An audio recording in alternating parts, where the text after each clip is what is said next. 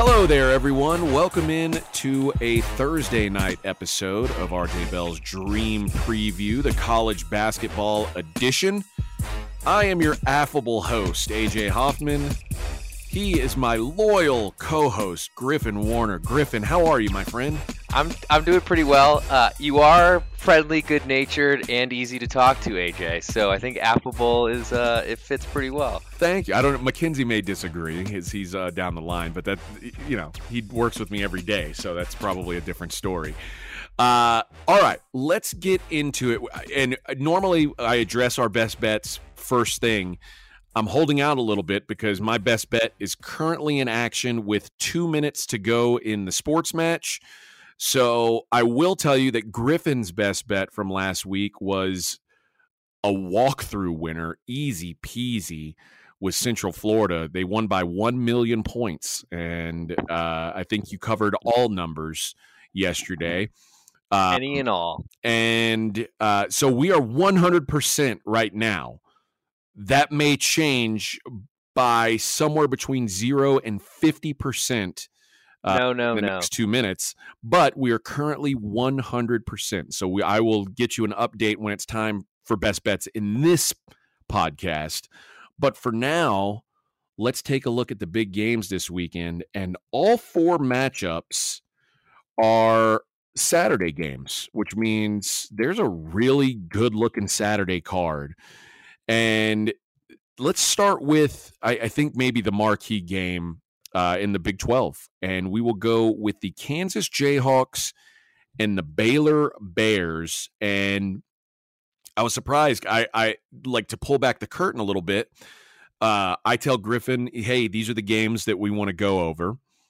And early when we started this podcast, I would send him my projected lines first thing. And he said, hey, don't do that. I want to figure out what I think the line would be without that outside influence. And then he sends me what he thinks the lines are. And we had some discrepancies this time. Usually there's like like we might be a point off here or there. This one we've got some big discrepancies. Not this game. I mean, this game we have a discrepancy also, but we've got some uh we've got some bigger ones. Let's just say that. But if you look at this Kansas Baylor matchup, we're I think we're going to go ahead and use a working number of Kansas or uh, excuse me of Baylor minus two. And Ken KenPomeroy.com, actually it's KenPom.com. Uh, he projects this at Baylor minus four. I thought that was too high. You you projected Baylor Kansas as a pick.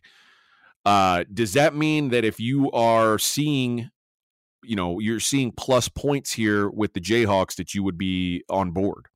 Potentially, um, and and yes, uh, what AJ said is true. I like to be under the influence of myself when I'm making lines, not under the influence of others. Um, and I was thinking pick 'em based on trying to figure out what the heck this Baylor team is of late. Um, had a good win though in overtime against Oklahoma State, which I think could have gone either way. It was back and forth throughout. Is that a good win? Uh, on the road in the Big 12 where there's not really any gimmies, I will say yes. Um, and I guess it's like a kind of Oklahoma State's Super Bowl since they don't have a tournament. Like that's a, it was a big deal for them, but man, eh, that's it's not a great Oklahoma State team. Uh, and maybe you could say uh, like I, I don't know that their last three games, well, two of their last three games matter a little bit more. Kansas and Texas uh, are, are big games for them, but I, I, was a little I was disappointed that that was the uh, the showing from Baylor. I'm starting to have questions about Baylor. Yeah, I think I think the questions are valid. Um, Baylor without uh, Everyday John uh, inside are not the same team. They lost so much from last year's like perfect team, basically. Um, you know, I'm just I feel like there's a lot more questions that are coming up about Baylor as the season goes on, and that's usually you want to go the other way and be like, yeah, I'm sure about this team and this is what they're good at. They seem very three point reliant. I mean, James Akinjo isn't a great three point shooter at point guard. He's pretty slippery and tough to stay in front of, and did hit the game winner at Oklahoma State. Uh, but just to circle back to the the number, I mean, I'm definitely interested in Kansas as an underdog here though I am certain I've lost back in the Jayhawks in this situation. And Waco gets pretty lit for Texas and Kansas and has really emerged as a pretty good home court advantage in the Big 12. Yeah, the two toughest games that Kansas has played on the road. Uh, well, I shouldn't say the two toughest games. The two toughest opponents that they've played on the road, at least per analytics, are Texas Tech and Texas. And those happen to be the two losses that they've taken in Big 12 play. Although the Texas game was very tight, uh, Texas Tech game was not particularly tight. Although that was, I mean, hell, we're going on like almost two months ago since that game happened. So uh, obviously, Kansas, one of those teams, like when you've got a home court advantage like Kansas has, that is elite. It means you're probably you're you're probably a little overpriced on the road. Um, so yeah, I, I'm curious eh, where this line comes out first of all, but the things that Baylor did really well in that first game, uh, and that was an 83 59 Kansas win. The things that Baylor did well in that game, if if you want to like dig really deep, I, I I guess they won the turnover battle. Um, which, they showed up like they it, got they, there and didn't forget stadium. their uniforms. Is that Okay. Uh, but they were 14 of 44 from two point, like for uh, in, inside three point range. 14 of 44. James Akinjo had an O rating in that game of 15. He was 0 for 11 from the field with three turnovers. That ain't good, friends. They put the clamps on him and you know, it was one of those games, and I it, eh, McCormack wasn't great by any stretch. Uh, he he only had nine points, and seven of them were from free throws. But defensively, this game was one way traffic. Baylor had no answer for Kansas in, in general. Uh, Jalen Wilson was six of six from two and they uh, Christian Braun had a big game. So the Wings really kind of ate them up. Um, it, it was a, a, a, good Mitch Lightfoot showing, which I know there's good and bad Mitch Lightfoot showings, and Agbaji was excellent. Um, so th- there, those things are, I, I guess, those are sustainable things for Baylor and or for Kansas. And last year, this Baylor team felt like they were better defensively than the analytics uh, uh, maybe gave them credit for. Like they felt like they were a, a top 10, 15 defense, and the analytics had them in the 20s. This year, I think they're like uh, I should say I say I think I'll pull them up. They're 14 defensively. I feel like that's maybe high. I don't think they're a great defensive team. And against a Kansas team that's got a lot of ways to beat you, and if you pay more attention to the wings, you're going to get beat up inside. And you, you mentioned uh, JTT being gone is is just a huge factor for them, even though he's not a he's not one of their top guys necessarily. He's a glue guy for them. I think defensively they struggle without him. Uh, the fact that they let uh, Texas Tech put up 83 points uh, is alarming. Eh, because Texas Tech's not like they're not a team that goes around putting up 83 points on anybody. So I, I feel like if I if I had to look at a side here, it's probably Kansas. Um, I, I think that they are, I think they're the overall better team right now. Yeah, I, I don't think that's uh, a stretch. I agree completely. I think there's a major hole inside for Baylor. Flo Thamba can can fill in and, and but was clearly like a second choice uh, big or center for the, this Baylor team. And as you mentioned, I, I, think you're you're right, spot on. The defense is nowhere near as good as it was last year because it really locked people down. When you have a point guard like Davion Mitchell, who's nicknamed Off Night because he puts his opponent every time he's on the court, and they ha- end up having an off night. Um, it's just I don't see that on this team this year. And Baylor, to me, really looks like a team that's going to rely on three point shooting. Maybe that works, and, that certainly makes me have a little bit more pause um, backing a team like Kansas on the road. But to, to be frank, Kansas is the biggest game for every team they're playing when they go to visit another gym. So um, Kansas are nothing for me. Uh, hope that this number gets as big as, as we're talking, or KenPom has, or Bart Torvik has 3.9 as well. So that that seems to be the neighborhood that it is. and it's gonna be hard for me to stay away from uh, from KU getting a possession if if that's the case. All right, let's get down to the SEC. We got a couple of games in the SEC, and this is maybe our biggest discrepancy all year long on a line. Uh, you say K- Kentucky at Arkansas is the game we're looking at. KenPom has this minus three for Kentucky. Your projection was Arkansas minus two. I was thinking it'd probably be about. I think I thought Kentucky would be about minus a point and a half, maybe minus two. Uh, but you think Arkansas should be favored? Go ahead and make your case because it makes me sound like it makes it feel like if you if this is the case, if we're looking at Kentucky laying three, you may like the Hogs here. Yeah, uh, definitely would in that situation. And I will preface this by saying I'm not a variance player, so I'm not strictly making lines and saying, okay, I'm two points off here. This is a play. This is worth two units, et cetera, et cetera. Um, but I am a lot of why I make lines is try to get an idea of what I'm expecting versus what the market is looking for. And I don't have like a, a formula per se, but I definitely factor in home court and, and what I kind of expect. But especially in this one, I'm I'm also factoring some injury issues for for Kentucky, and I think that might explain a little bit why we're five points off, or potentially I'm so far away from from where uh, the analytics guys have the number. Um, I'm not sure about Sahvir Wheeler nor Ty Ty Washington for this game for for Kentucky. Um, they've kind of skated by with a, a close non-cover but victory against LSU last night uh, if I'm getting my nights correctly, and then also came from a pretty big deficit at home against uh, Alabama this past weekend.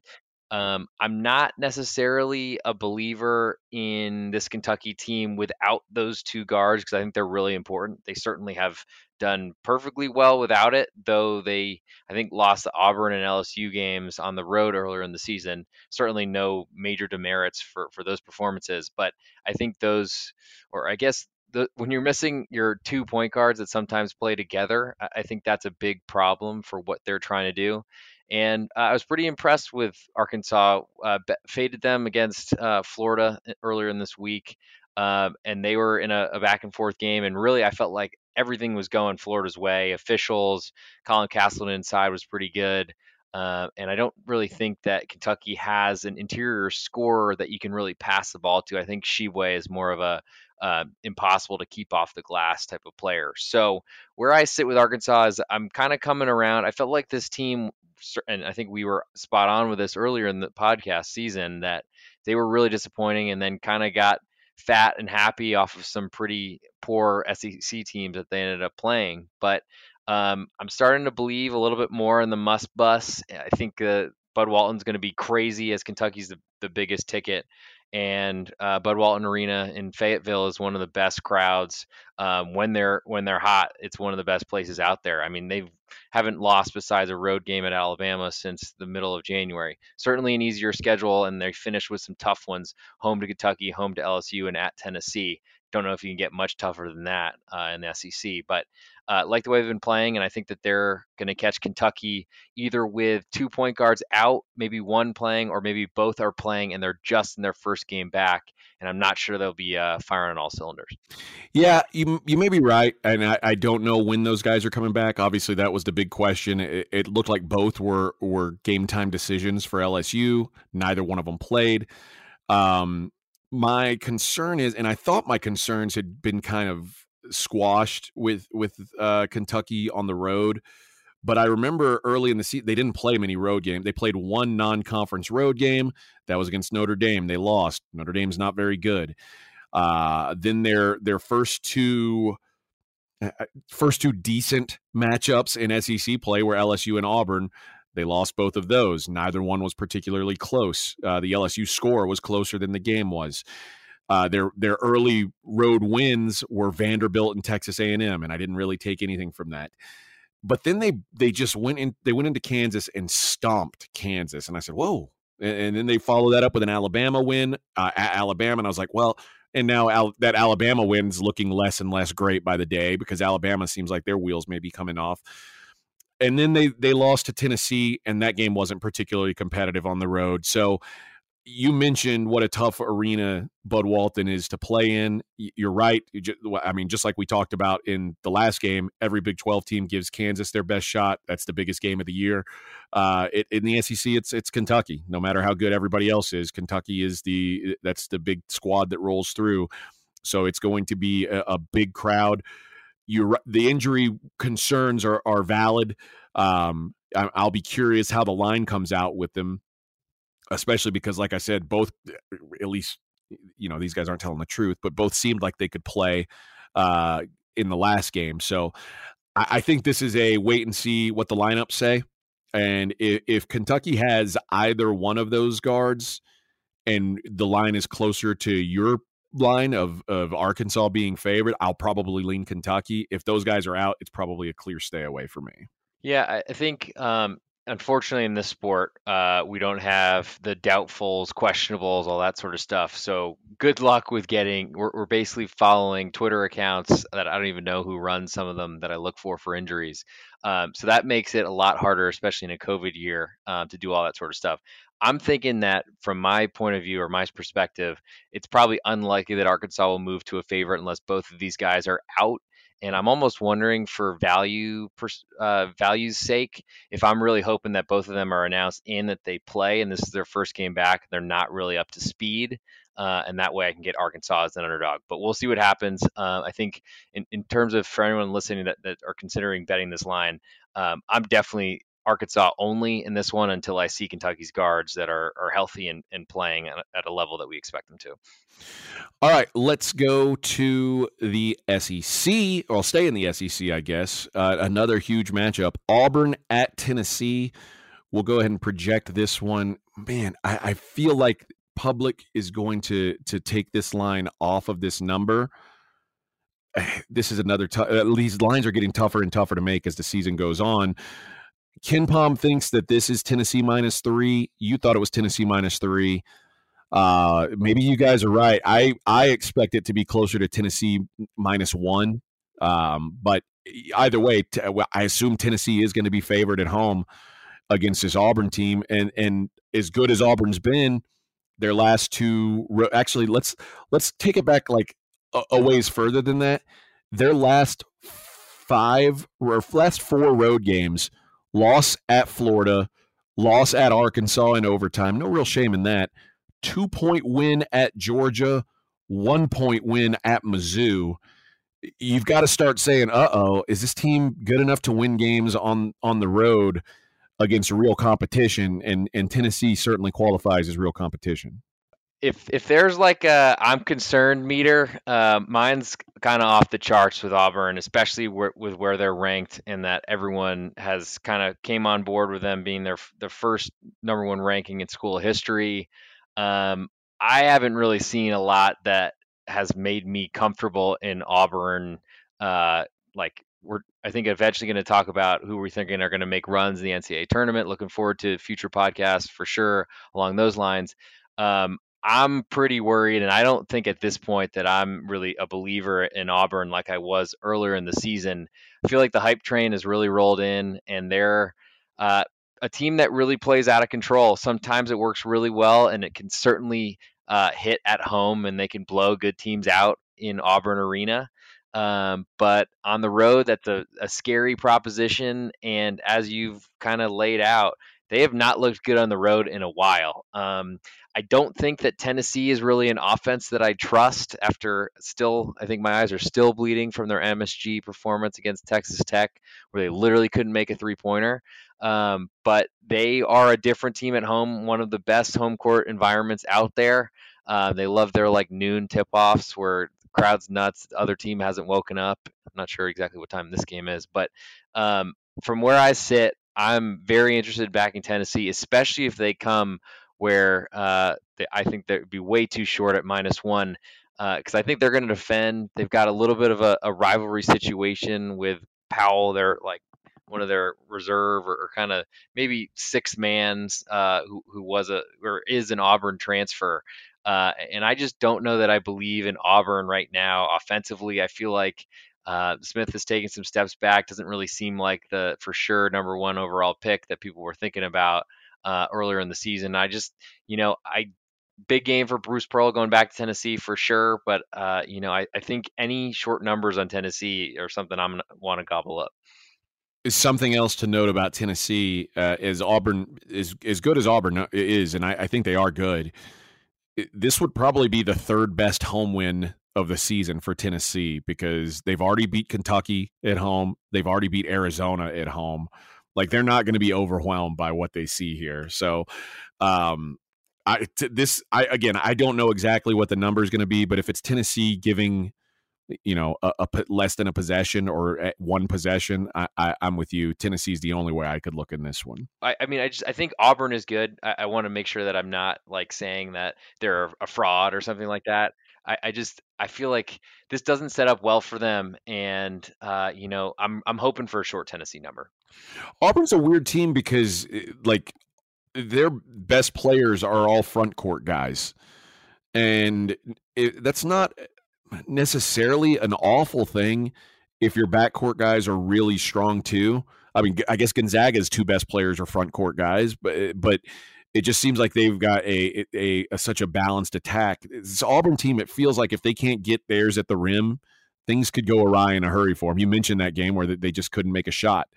Um, I, I, don't know. I, it's a it, this is a, a, an interesting game to me. Uh, like I I'm not totally off of Auburn yet, but I'm I'm starting to get where hmm, maybe maybe because this is remember this is one of the teams that's been like if you said rank the biggest surprises in college basketball this year, Auburn's right there. Uh, they were over hundred to one to win the national title coming into the season. They're ten to one right now. So the, the like you said, if it, the hype train has gotten to these guys, uh, at least the, the the market has gotten the hype train up on these guys. So uh, we will see how they hold up on the road against a really good Vols team that's probably a little undervalued actually. All right, let's go out west for our last matchup. And Gonzaga hitting the road at St. Mary's. We're going to say the Zags are about nine point favorites at the Gaels. And for uh, for anyone who's wondering, the Zags are playing as we record. It's actually halftime. Uh, the Zags are at San Francisco tonight. They were 10 point favorites in that game. They are up 10 at halftime, 52 to 42. So, unless there's a miracle, we can expect that Gonzaga goes into this game looking for an unbeaten WCC season. Um, and if the, the, you know, the trend holds in tonight's game and Gonzaga wins this game by double digits, they will have won every conference game by double digits. So they are a juggernaut. And it's not like the West Coast Conference is a bad conference. I mean, you could argue it's it might be better than the ACC. So this is a, a good conference that Gonzaga is just making look really poor. And one of the teams that they made look really poor early this season were these St. Mary Gaels, and that that matchup, which happened, uh, I guess it was just before Valentine's Day, 74 58. Gonzaga win, and it didn't feel particularly close. Gonzaga, six of 12 from three. They were 56% on their two point shots. Uh, and it was a pretty clean game for St. Mary's. Only six turnovers. They St. Mary's won the turnover battle, uh, but only two offensive rebounds. And St. Mary's isn't going to offensive rebound a lot, but if you don't offensive, if you if you've got no offensive rebounding, you, you might be in trouble against this Gonzaga team because they will they will make you pay if you don't if you don't at least keep them honest on that end. They'll make you pay in transition. Drew Timme, 25 points in that first game. Seems pretty strong. 10 of 15, uh, excuse me, 11 of 16 shooting. Uh, and Chet Holmgren had 11. What do you think? Matthias Tass was good for them. You know, he was strong. It was a, a, a solid game for him, solid game for Tommy Kuhse. So they got good games from their the guys that you say you need to get good games from to win, and they really weren't competitive. What can they do different at home in this one? God, I wish I could answer that. Uh, I think what we can see from this setup, and it seemed like it was they were hanging around for most of the game. I feel like the um, the score looks a little more lopsided than that game was, though Gonzaga I think led for the last like 30 minutes of the game, so 75% of the final minutes or, or whatever they led for. St. Mary's largest lead was two to nothing, uh, okay. and that's that, that that and what it tells you is their largest lead was two nothing, and that was at 17:42 in the first half, which means that Gonzaga went two plus minutes without scoring in that game and still won by 16 uh, if Gonzaga gets off to a good start, St. Mary's might as well fold up their tents early, right?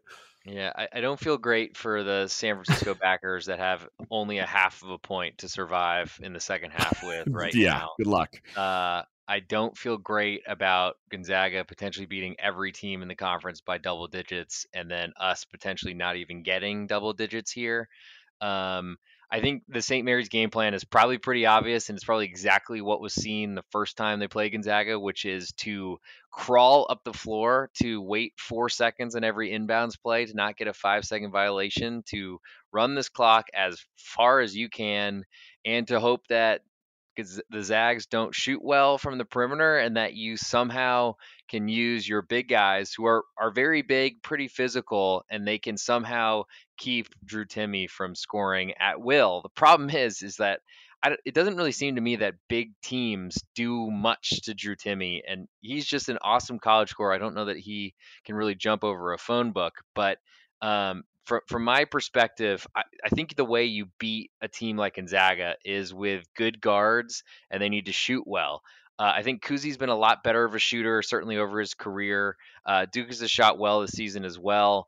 Uh, I just don't know that I can really find a way. I mean, crowd's going to be nuts, certainly um, at home, and that's going to be a big help. St. Mary's with an easier game heading into the weekend is another big benefit as well uh, I just, it's really tough for me to find ways to be like, yeah, I do think St. Mary's is going to hang around here because they're going to try to shorten or slow the game down as much as possible. And what that really does to me is it kind of makes their offense, which can sometimes be pretty quiet, uh, it puts even more pressure on them to hang around because I don't really see a way that they're going to slow down Gonzaga unless Gonzaga just has a really bad night that's where I'm at. I, I, just think, like, I mean, I guess the the if you wrote down on paper how can we stop these guys is to you know limit the number of possessions that they've got.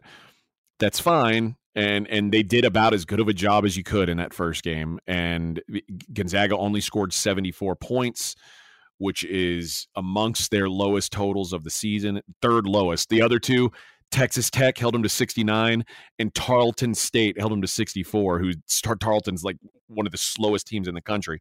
So they they did what they could do to hold them to that crawl. The problem is St. Mary's isn't good enough on offense, like to they're not as efficient as Gonzaga. If if you say Gonzaga, you're only going to have this many chances, they're going to be way more efficient offensively than St. Mary's is.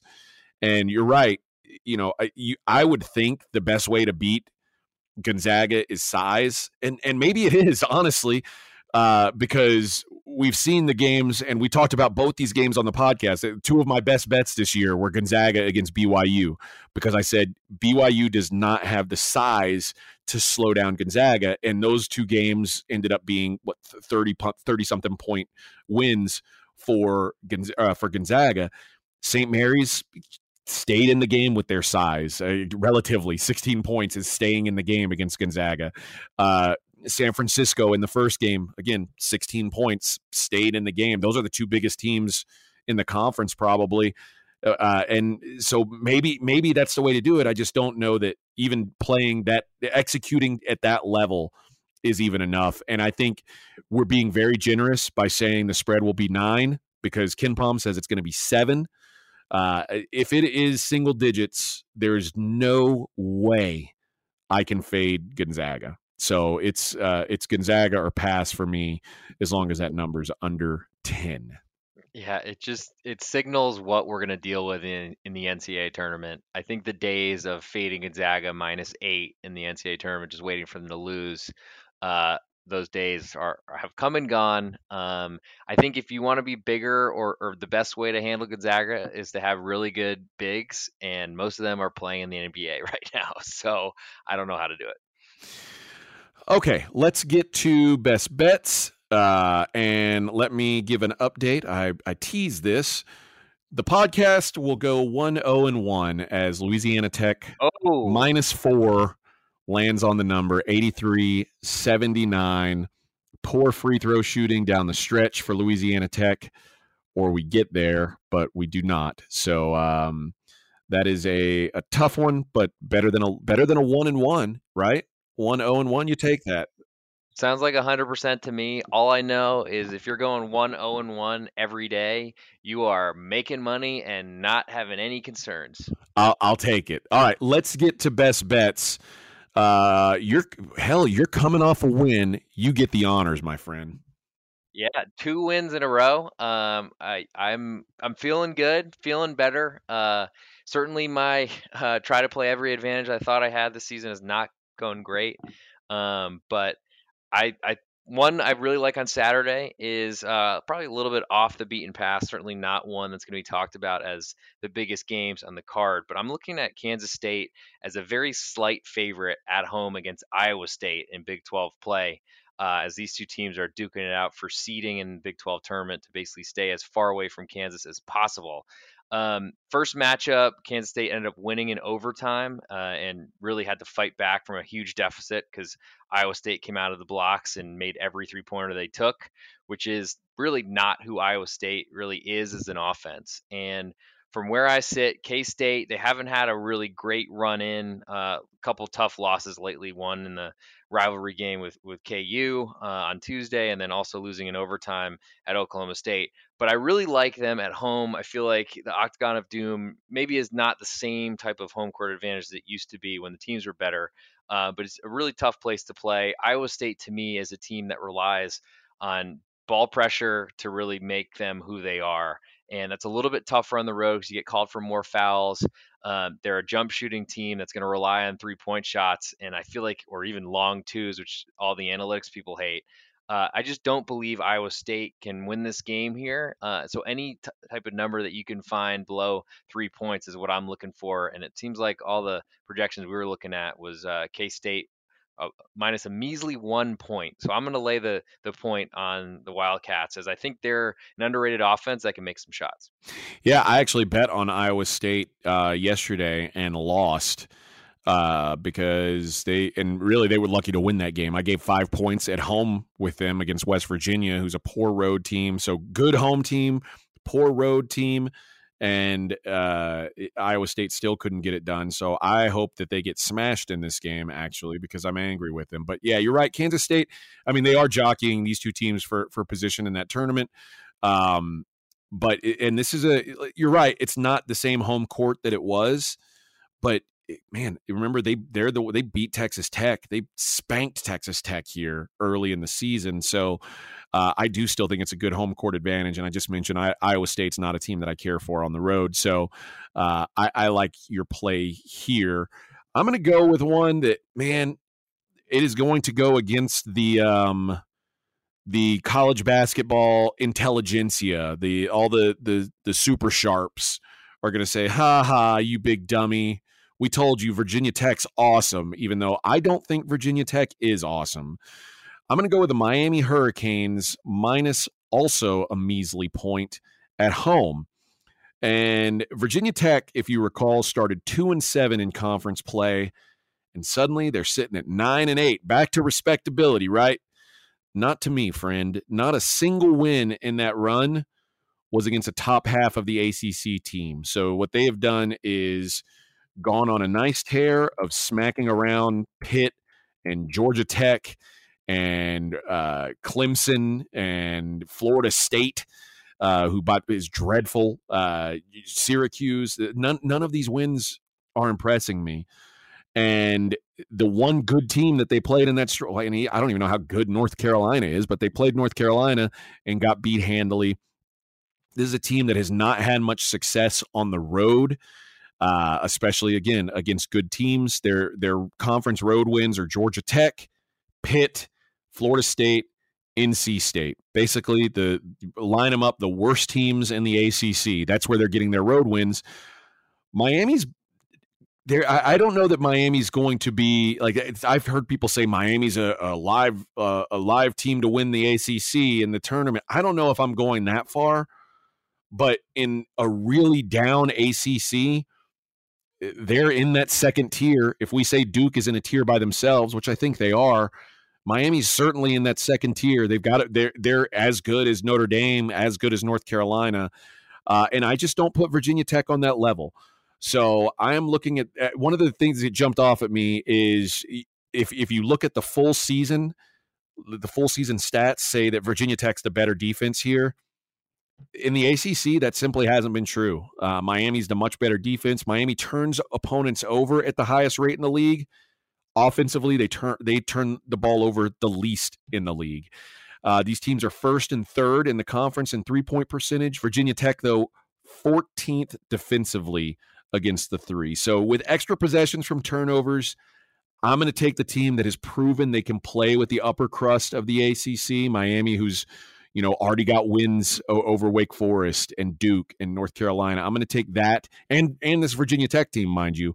Uh, I'll take them at home over a team that just hasn't really established themselves as a team that can compete with the top of this conference. So Miami minus one uh, hosting Virginia Tech will be my best bet. You warned me against. Uh, well, not you didn't really warn me against this. You you you pointed out that the market loves Virginia Tech here. Has all season. Um, that's nothing new. And I mean, getting a bunch of wins about against the bottom of the worst ACC that I can remember in my lifetime. Um, you know, it's it's really nice to win games, though. I'm not sure they're all deserved. And I, I feel like Virginia Tech is a team that is like exactly what the analytics want. They are a, a very heavily reliant on three point shots, but that ultimately are they're worth more than the two. And uh, for some reason, people have respected them all year. I remember like a really short line against Memphis on a neutral um, early in the year in Brooklyn, and that really hasn't changed. And it hasn't really worked for betters, I got to say, this season. But uh, we'll see. They they need a lot of wins because they're deep on the bubble or even off of it with that North Carolina loss. So they've got a lot of work to do. Um, and the pressure is never good on bubble teams because most of the time the bubble teams play themselves off they were good against the spread early in the season. They started out 5 and 0 against the spread and then they had a run where they lost like 9 of 10 ATS and uh, they're off two straight non-covers. I, I, I think if the market still loves Virginia Tech, like they they need to have learned by now. So uh, I'm I'm going against all the all those smart folks and just riding with who I think is the better team at home. I, I this line feels weird to me. My like I think uh, at home, I would think Miami. If if you just said Miami and Virginia Tech are equal teams, which I think Miami is better, minus one at Miami is just an, an, odd number. So my best bet will be Miami minus one. Uh, there you have it, friends. At next episode will come out either Sunday or Monday, uh, depending on Griffin's travel plans. He's a man about town, but uh, but the we're going to do something a little different. Well, we'll do what we normally do but we're going to do something a little special on, on that episode as well. We are going to do a little mini draft, uh, and we will we'll go back and forth and take. What do you think? Five each, Griffin? Does that sound like a fair number?